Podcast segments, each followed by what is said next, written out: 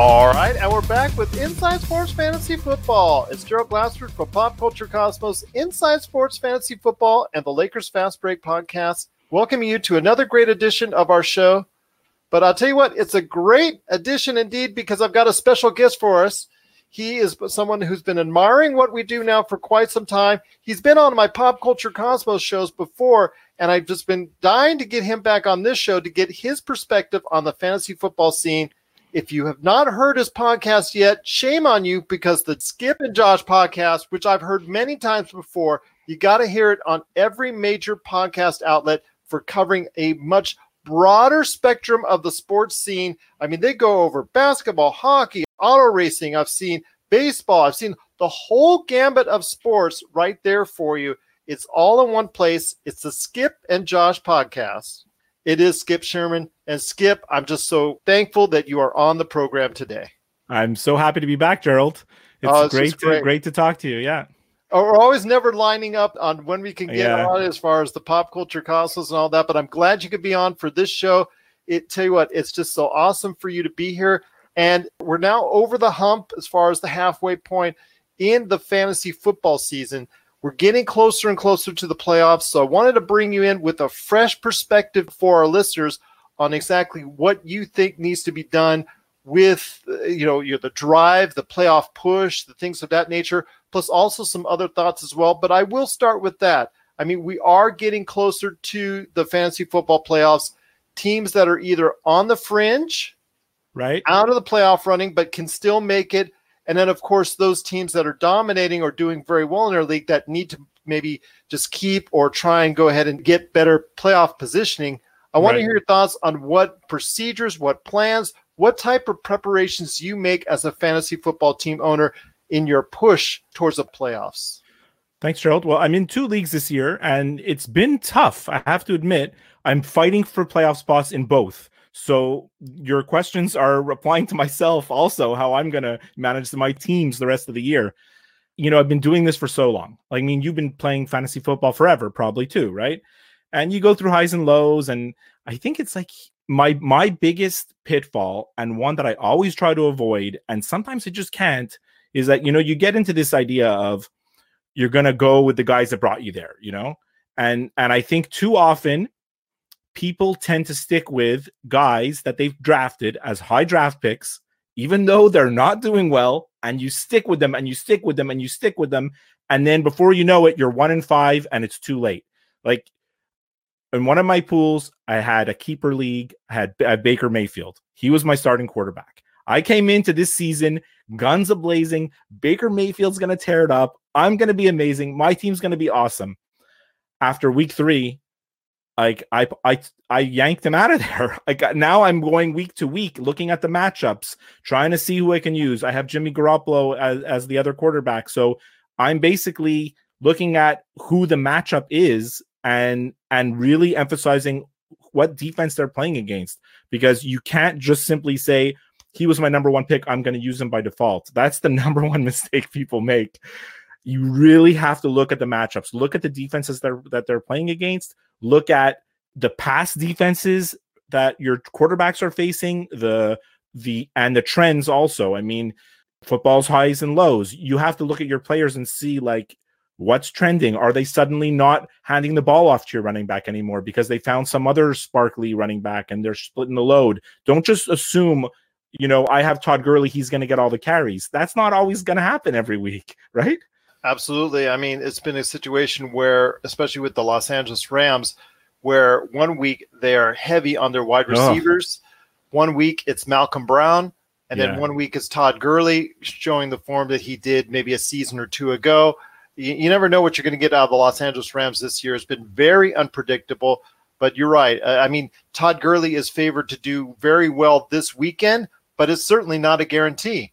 You don't know if he's going to get the carries. Like what what's happening with the Rams this year is that they're so unpredictable fantasy wise. I mean, and they remind me so much. I mean, every year you could never pick, and I made the mistake this year because I thought it was going to be different. I took Sony Michel, and you, you don't know what's going to happen with New England Patriots running backs, right? Because one week they'll give a guy 20 carries, and then you think, yeah, yeah, yeah, Sony Michel, he got a touchdown, he got 85 yards, he's going to be their guy. And then the next week he gets three carries, and you're dead right?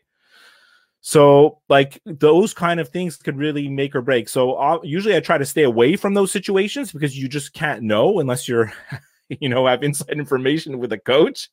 So, you really have to just pay attention to matchups and trends and try to try to get your guys in the lineup at the right time.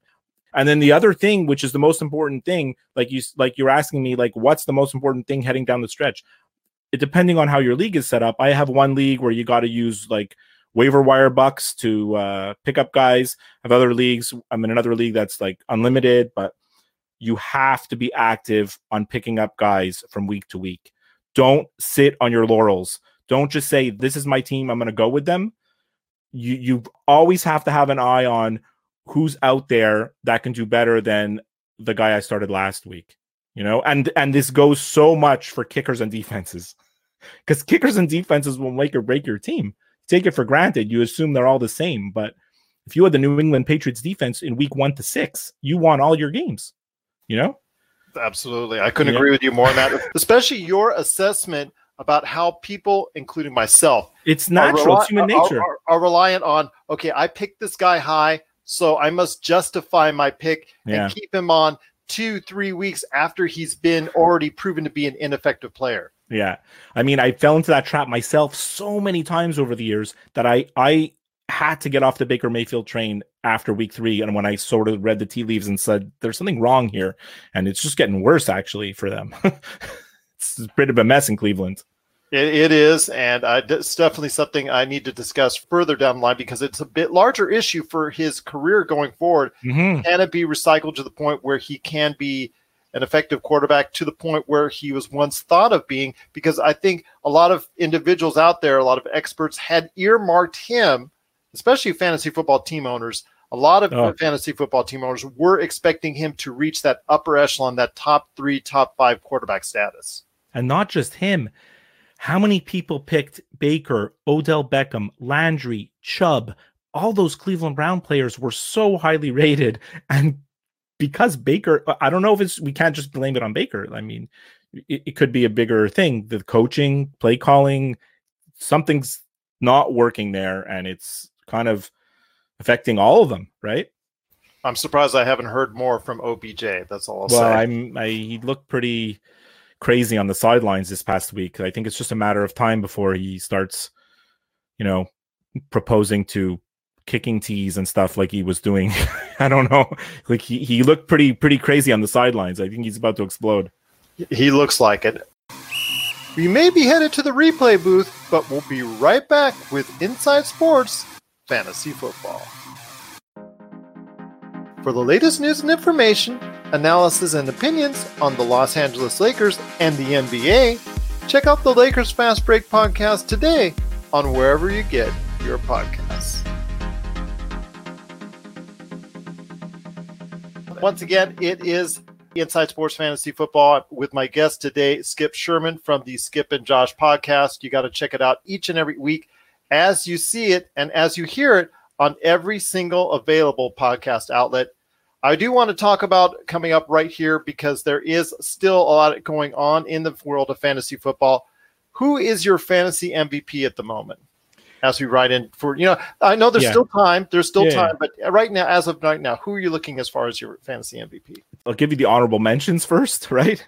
So, I mean, you have Russell Wilson and, and Christian McCaffrey and Aaron Rodgers, you know, the, the like there's a bunch of names that you're going to think about, but to me, Christian McCaffrey has to be the fantasy football MVP, right? He has to be. You know, I, I understand Russell Wilson is putting up crazy stats. So is Lamar Jackson. So is Rodgers. But there's a lot of quarterbacks. Getting productivity from your quarterback in fantasy football is normal. It's it's expected. But getting the type of productivity you get from Christian McCaffrey That's not expected, right? So he has to be the fantasy football MVP. I don't think he's the maybe he's the regular season MVP in real football. I don't know, maybe he is, but in fantasy football for sure he has to be. I agree with you. In fact, a lot of other individuals, almost every guest to a T that I have asked that question have mentioned the same name, Christian yeah. McCaffrey. It's even in those games where he's not had the kind of yardage you're expecting he's still scoring touchdowns, and that's the key. He's still mm-hmm. getting into the end zone. And it's that type of, of scoring mentality that's really putting him over the top for people who have him on their fantasy football team. So it's a great thing to see. It's it's great to see this uh, you know this this group effort as far as this group decision making right here when it concerns Christian McCaffrey because it looks like it definitely is a consensus out there that he is the MVP for fantasy football right now. Russell Wilson may be the MVP in real football. Uh, that that I could get behind. Even Lamar Jackson. But fantasy, I mean, especially if you're in a PPR league, oh my lord. I mean, he's he's he's unstoppable, no? Absolutely. Right now he is, that's for sure. As long as he doesn't get injured, because I know the earlier part of his career and his college yeah. career was, you know, having a lot of those injuries, but he's been able to stay on the field, and that's a great thing for fantasy football owners in his drive towards a what could possibly be a fantasy a great fantasy football year that could end up being an MVP worthy performance and it's looking more more like that at this point in time. Right. Well, I want to hit you up with one more question mm-hmm. on today's program, and that is this, my friend. You're, you know, you mentioned that keeper leagues before in the mm-hmm. past, mm-hmm. and this is something that we haven't talked about too much on the show. Is players that you need to be looking forward to as far as holding on in your keeper leagues. Sometimes they're easy, like Christian McCaffrey. That's a no-brainer. Sometimes yeah. like Russell Wilson and, and Lamar Jackson and Patrick Mahomes, you know, the list is there of the qualified players that you just you're just going to keep them regardless. But what are maybe three young players out there sure. or rookies or players in their first, second, or third year that are must to retain in your keeper leagues that maybe not everybody is thinking about? Well, I mean, Josh Jacobs of the Raiders was top on my list. He was the first name that came to mind, like uh, when you think about this question. He, the Raiders seem to be they're exceeding all expectations. First of all, they they seem to be up and coming. If they're already like at 500 this year, who knows what could happen next year? And he's the offense seems to be centering around him. So I think he could be another one of these feature backs, you know, like the guy who's going to get all the touches, right? I agree with you on that. That's uh, as long as that's the case with Jon Gruden. Jon Gruden does fall in love with certain players. We've seen that before in the past, yeah. in recent, and also back when he was coaching before. So that's something that could be the case going forward, especially when as they move to Vegas and all that. Uh-huh. You know, I know a lot of people are excited here about having them come over to this city and all that. So Josh Jacobs could be a key part of that transition and some good things going forward for the rest of the season for their time left in Oakland for this season and also for fantasy football players. So if he keeps producing at the level that he's at, are there two more players that sure, you have sure. in mind? Well, I mean, the obvious one is Kyler Murray. Like, uh, it depends on where you picked him in your draft. You know, some keeper leagues require, you know, you have to keep him at a lower pick than what you had. To me, I think he's no matter how much Arizona struggles and and how much they um he kind of looks out a little bit out of his league, he's still going to put up numbers, right? But but because he's a quarterback, it's not a no-brainer to pick him. And the other name that I had is a player that I really really like is DK Metcalf on Seattle. He seems to be becoming a little bit of a favorite of Russell Wilson and Seattle is this team that's like they they always seem to have receivers that no one ever heard of that all of a sudden put up stats, right? So as long as they can stay healthy, because I know that's been a problem in Seattle Absolutely. Well. Yeah. And don't forget, there's a couple of other names that I had. Miles Sanders on the Eagles. I think he's filling into this kind of all purpose role. a very, very interesting one is Marquise Hollywood Brown on the Ravens. That that could be a quite a combination for years to come. That's why that's why I mentioned him because him and Jackson seem to have something going there and the whole passing game seems to revolve around basically like Jackson running around and then throwing bombs. so that's good for fantasy, right? Either that or he's throwing short to Mark Andrews, who's getting a lot of yardage. exactly. Yeah, exactly. So he's one of the few tight ends that's really standing out this season. So I agree with you on that. Mm-hmm. I mean, if you're able to, especially if you have Brown and oh. Jackson oh. on your team and you're in a keeper league, I would seriously think about keeping both for another season but be very careful with that. We're gonna go. I'm gonna segue back to what you originally asked me about strategies. A couple of years ago, maybe it's three. I ran my league. I was I had one loss the entire regular season. I dominated the whole league. I had Brady and Gronkowski. that was the focus of my team. And made it all the way to the finals. But then, sure enough, you know what happens in the finals? The finals for us in fantasy is the last week of the regular season in regular football. And Brady and Gronkowski, yeah, while they played, they didn't do anything, and I ended up losing the championship. oh man, but uh, yeah, that's something that you know you you ride them all the season long, and and you know they're so good uh, as far as from the Patriots standpoint. Yeah, yeah, they, they just cruise at the end. I even, even considered. I considered benching them that week, but I like, how do you bench those guys? I mean, first yeah, of all, you hard. can't bench Gronkowski. You don't even have, I didn't even have a backup tight end, to be honest, right? So, not one that can produce anyways because tight end is so limited as far as the number of individuals that are out there that are actually giving fantasy football owners any type of consistency at this point. Yeah. So yeah, I can't blame you a bit. Two more names about keepers. Terry McLaurin on the Redskins. I really like that guy. Although their team stinks, he's dangerous. and Austin Ekeler, obviously, on the Chargers, depending on what happens with contracts with Gordon and everything, but he seems to be the real deal. I think so as well. I think that's a great nucleus that they have out for the Chargers. They were able to prove it against Green Bay last weekend. Mm-hmm. But the mm-hmm. thing is with them, now that they fired Ken Whisenhunt as their offensive coordinator, right. let's see what they can go to to to try and utilize that great offense, which I mean, they have an outstanding receiver. They have Philip Rivers, you know, at quarterback. They have those two great running backs. They need to go ahead and and be better where they're at. They've had a disappointing season so far Maybe it's the fact is because they have never have any home games, but that's another story. So. that's a whole other story. Not only do they, yeah, they never have any home games, and they have hostile crowds against them for every game. exactly. So yeah. that's that's depressing, and they're probably going to London. You know, if you read the papers, so that might help them. That might help them indeed.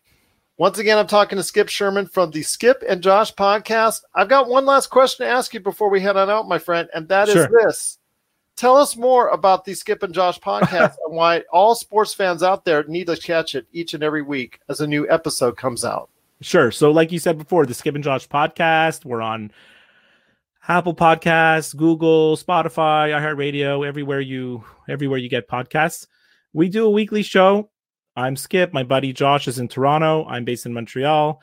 And we just look at the week in sports and like Josh always likes to say, it's not necessarily it's not a place where you're going to go to get all the scores and the highlights. It we we talk about how sports affects us. like our feelings about stuff, what's bugging us about certain things, what we like about certain things. So it's very personal in a way. Um, someone else described it as sort of by the fans for the fans. So there you go. Couldn't be better said than myself. Right. That is once again the Skip and Josh podcast. You got to check it out today on every single major podcast outlet.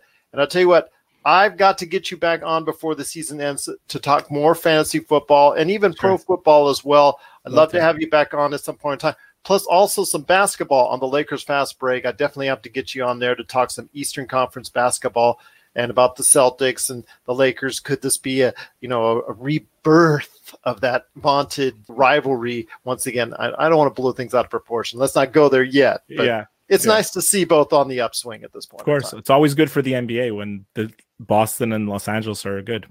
Yes, but I'm sure they're praying for one day when the Bulls and Knicks get there too. But that's, that's a long true. time in coming. That's true. That's definitely a long time in coming. Right. All right, my friend, it's been great talking to you. I'm just so glad to hear your insight and your knowledge when it comes to fantasy football. I'll tell you what, it's been awesome having you on today's show and part of the Inside Sports Fantasy Football Podcast.